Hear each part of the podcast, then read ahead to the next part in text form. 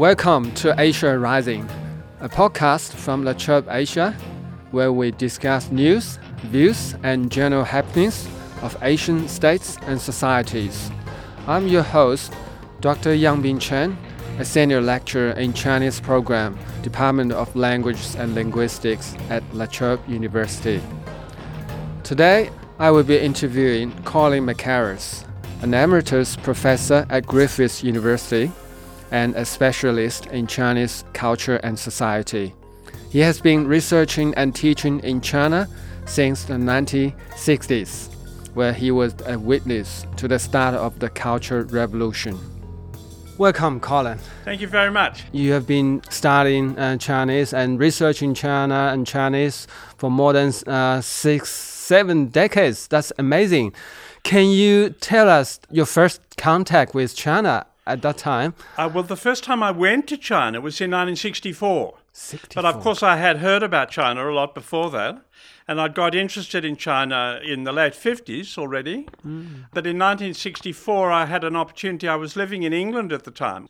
And uh, I did a degree on Chinese history, actually. I studied the Tang Dynasty. Yeah. And uh, I got an opportunity while I was in Cambridge to uh, go to China. I went to China with my wife, and my first son was born there. We went there in August 64. Yeah. We taught at what was then the Beijing Foreign Languages Institute, Yeah. Beijing Weiguo UCN. Oh, okay. And yeah. now it's the Beijing Foreign Studies University, Beijing Weiguo UDAS, yeah? Oh, Beiwai. Yeah. And um, I've been there and taught there many times since, and Mm-hmm. I still go there. I, I probably will go again next year. Okay.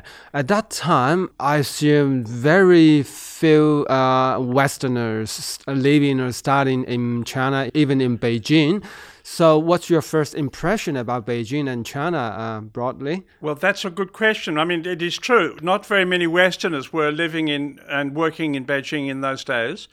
We lived in um, a place called the Beijing Friendship Hotel, the Youyi Binguan, yeah. which actually is still there.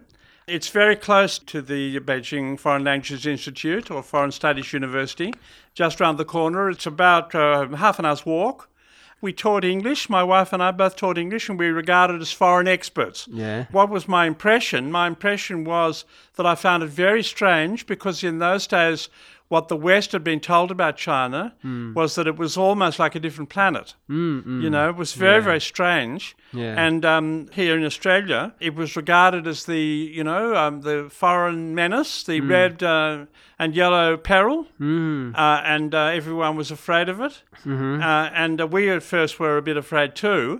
But I mean, as we got to know the country and as we got to know the people, Hmm. we found it was quite different. It was uh, not terrifying at all. I found that my Chinese colleagues, well, they were very friendly, and I found them very good people, and they had their own hopes and and wishes and dreams, just the same as the rest of us. Yeah. Um, now, what is true, though, of course, is that they were very ideologically driven. Yeah. They were very um, much into the revolution and they were very much into the worship of Chairman Mao. Yeah. And they didn't challenge anything Chairman Mao said or, Yeah. or um, disagree with him on anything like that. And the texts, I remember very clearly in um, January 65, we were brought to the um, uh, study of Yeah. the Dean.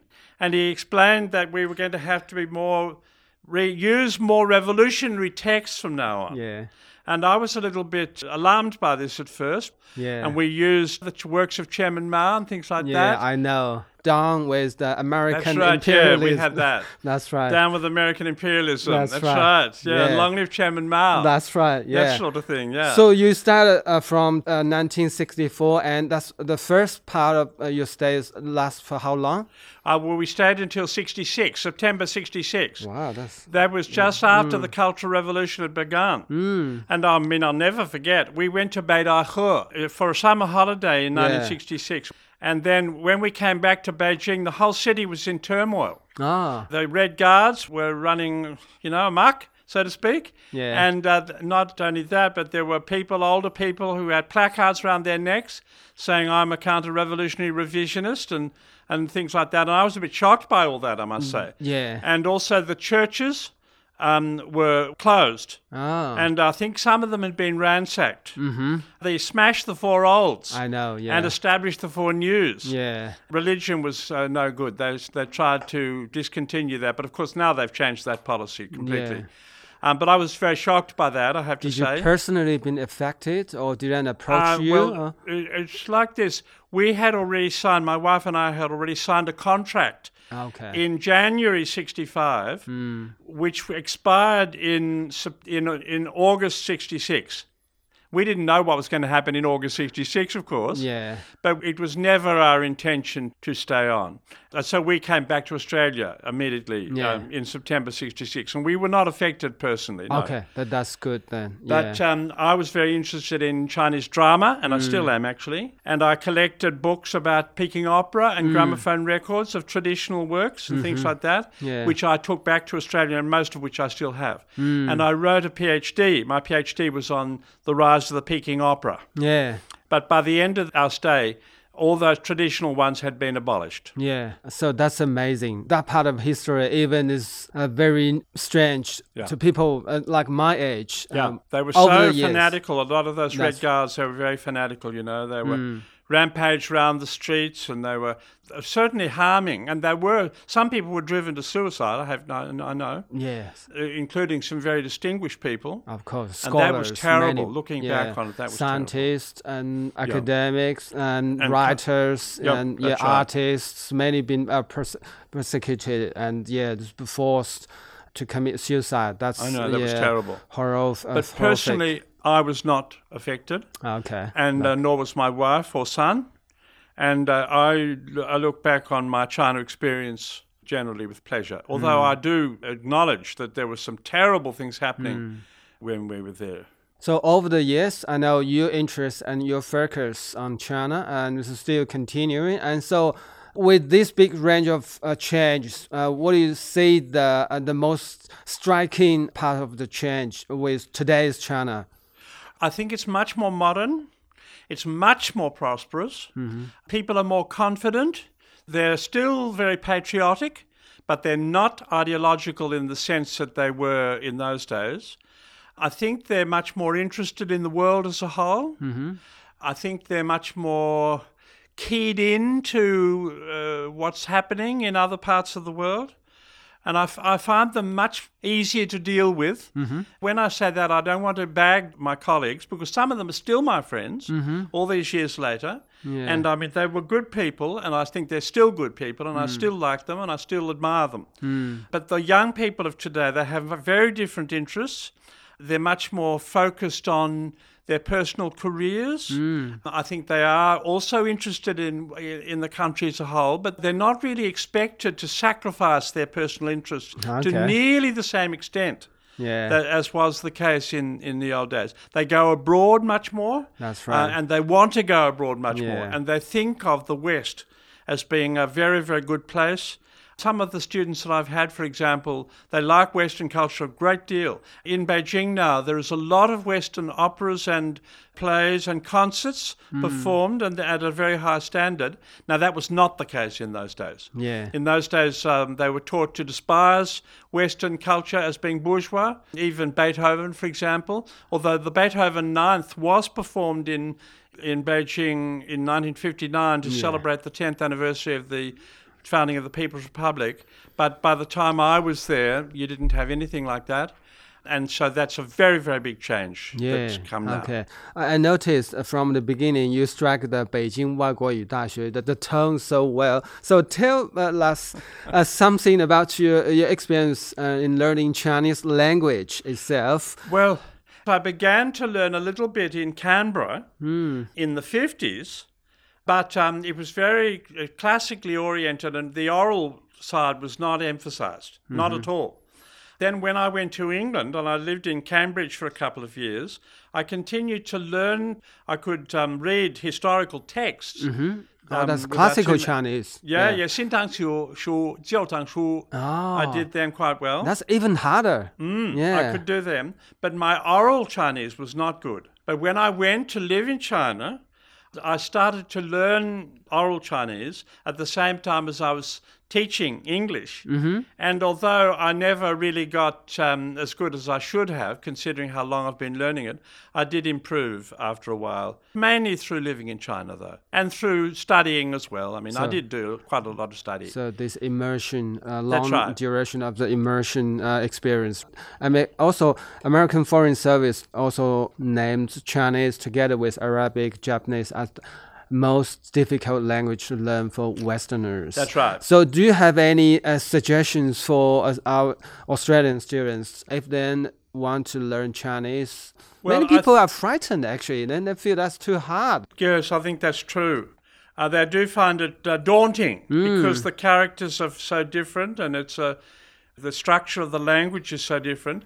My advice would be to stick at it, to try and um, get into situations where you're speaking Chinese. And of course, if you can go to China, that's a good thing to do. But it's very difficult to answer that question really because, I mean, it is difficult. Yeah, there's no two ways around it Yeah. and it's very different from English. But I must say, I find an inspiration in the way Chinese people can speak and write English so well. I know. Maybe it's easier than the other way around. I'm not sure, but I think it may be the atmosphere of, of the um, social situation as well as which, which is more difficult and which is less difficult. Because the fact is that that in Australia we don't really um, expect to, you know, to speak Chinese. For example, my students in China Yeah. they expect to speak English and they welcome the opportunity to speak English to improve their English. The courses that I do have all been in English and also they were in the 60s too, by the way. Yeah. I remember we taught in English and we expected the uh, students to speak in English. They wrote their essays in English. Uh, and that's a very good practice, I think.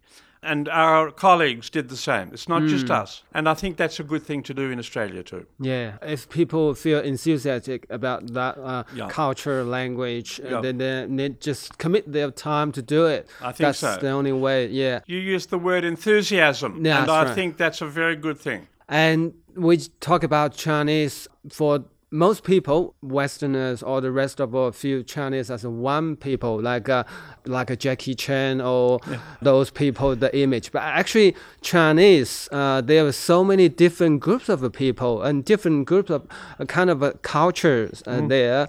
So, can you also tell us something about your observations, your thoughts about a different type of Chinese people? Can I begin at the beginning? I did my thesis in Cambridge on the Uyghurs ah. of the Tang Dynasty. Hmm. You know, the Uyghurs helped the Tang emperors to suppress the An Lushan rebellion. That's right. That went from 755 to 763. Hmm.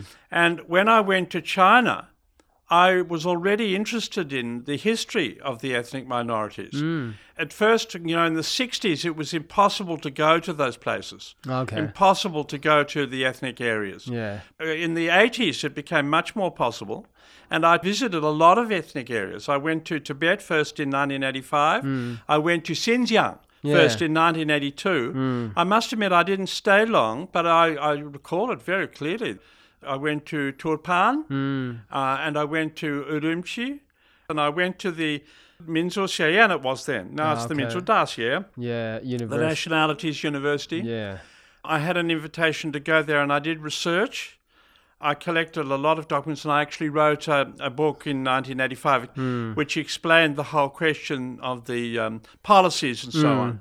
I must admit that I didn't do as what you would call field trip. In other words, stay a long, long time among those ethnic uh, minorities, but I did get to know quite a lot about the policy and the various aspects, like the economy, like their um, their religion, you know, their their family life, their society, their history, their politics, of course, and one thing that's really important, and that's the demography. And I wrote a few, a, a couple of books um, about that and some articles, and and I've continued to expand on that. Um, over the years, my first visit to an ethnic area was actually to Xinjiang. That hmm. was in 1982. Yeah. But I've revisited Xinjiang several times since then. Hmm. I went to first to Yunnan in 1985, hmm. working in Chengdu for a few months, and I made a trip to to Tibet. You could fly from Chengdu to Lhasa. You still can, of course. Yeah, yeah. But now you can do it more easily from other places as well. There was no railway in those days. Yeah. And I did. I went there and I went by myself. I looked around. I, I wasn't controlled or anything like that. You know, this question of having people with you, there's Yeah. two sides of it, I think. One is the negative, and that is that you're being controlled. You Yeah. know, you're being taken to places that your guide may want you to go to, and Yeah. you're being sort of fed a line, so to speak. Yeah. But of course, the other side of it is that they do the organisation. They take you to places that are interesting. I did do that in Tibet a couple of times, as well as that first trip. Um, I'm very interested in Tibetan theatre, for example, and I've written a, quite a bit about that. Yeah. I asked my guide if we could, um, you know, find some appropriate um, theatres and so on, which we did. But you know, I, I would like to add on that that the first time I went to Lhasa, I came across some theatre performances purely by accident, and I also came across a a troupe. Purely by accident, a Tibetan troupe. I simply asked people, you know, where is this trip? I heard about this trip. Yeah. I asked people, can you tell me where to go? And I went down the back streets and Hmm. I found this trip. It was very interesting. I interviewed the manager of it and I interviewed the members of it Or in Chinese. uh, in Chinese. This was in Chinese. yeah. Uh, because I couldn't speak Tibetan, unfortunately. I still can't, and, Yeah. and, and that's a pity, I know. Most people can't speak English. Yeah. That's right, and they couldn't and- speak English. Hmm. But I, I did get some very valuable material, which I've written up into publications. So I just see there's a, a downside and an upside in all that.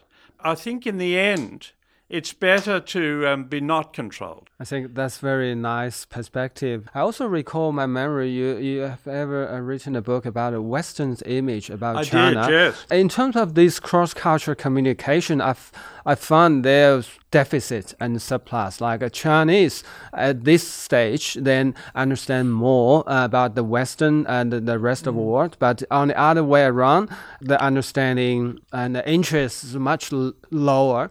How, how do you comment on this? Well, I think that's a very good point. The way I see it, there's a long historical trend which has made the West more dominant politically and economically um, since about the you know 17th to 18th centuries, and especially the 19th century when the colonialism became so fashionable. But I think that things are changing now, and I think they're changing quite rapidly. Mm-hmm. I'm not sure that I'll say the US or the West is in decline, mm-hmm. but I do think that the balance mm-hmm. of forces and economy and politics and, and ideas between the West on the one hand and China on the other has changed and is changing quite rapidly in China's favour. I think that there are political ramifications behind all this. I mean, I think the West has done some good work on, on China, and I, I don't apologize for a lot of that. But I do think that there are certain biases, you know, that are very difficult. It's influenced not only by China, by the realities of China, although it has them, of course, hmm. but it's also influenced by the person who's looking Yeah. you know, and I think that really can't be ignored. I mean, I remember myself, I'll, I'll take myself as an example. I remember having this very um, rooted prejudice. I mean, what else can one call it? Prejudice against China when I went there first in the 60s. And I remember seeing things and thinking, you know, well, that that's not according to the model that I thought you know, I was brought up with, and gradually changing my mind mm-hmm. and saying, well, you know, you've got to see things in other people's terms as well as in your own. Having all said all that, I don't apologise for being Western. I don't mm. apologise for Western culture. I think Western culture has produced some wonderful things. Yeah. At the same time, I think that we should try and see other cultures in their own terms mm. and with their own eyes and try and be sensitive to other cultures and try and appreciate them. I really think we should try and appreciate other people's cultures, other people's way of looking at things. And I must say that my experience tells me that in China there's plenty to appreciate. Can you also uh, tell us about your experience? I remember in 2014, Yep. uh, Chinese uh, President Xi Jinping, Yeah. yeah, came to visit Australia Yeah. and uh, in the Parliament, and he gave a speech. Also, he gave you a medal or um, Um, to a recognition about your contribution to, to China as a distinguished foreign expert. Yeah, I got they call a friendship medal, a Yeah. Yeah. Friendship Award um, earlier in 2014. But then I got a special contribution Yeah. award the next year, in 2015. But uh, when he came, he referred to my getting this Friendship Award earlier the same year. Uh, and he mentioned me in his speech, and I was really, really honoured by that. I, that he should notice what I'd done, I thought was a very, very great honour. I couldn't get over it. And uh, after that, I went to meet him, Yeah. and that was nice. Yeah. So your impression as a national leader, as a, a global leader, uh, uh, what, what sense of feeling you, you have on him, uh, the, in, terms of a direction of the country?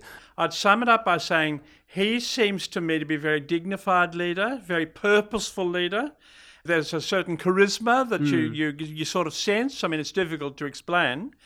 I happen to support his anti-corruption campaign mm-hmm. because I think ordinary people are very fed up with a, with a lot of corruption in China. Yeah.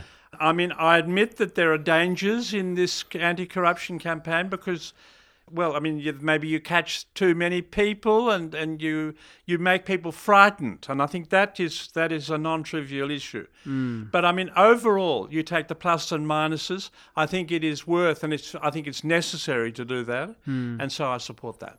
In your recommendation, what's the most interesting three themes about China or Chinese study?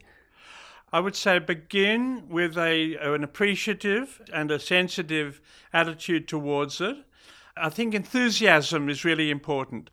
I think that in the study of China, contemporary China is very important, but I also think China's history is very interesting and very important. Now, I know that's a big ask that people should say, take an interest in both contemporary and the past, but I think it is important, and I think the past will strengthen interest and knowledge and understanding of the present. That's Colin Mackerras, Emeritus Professor at Griffith University. And you have been listening to Asia Rising. You can subscribe to it on iTunes and SoundCloud, and you can follow La Trobe Asia on Twitter at La Trobe Asia. I'm Dr. Yang Bin Chen, and thanks for listening.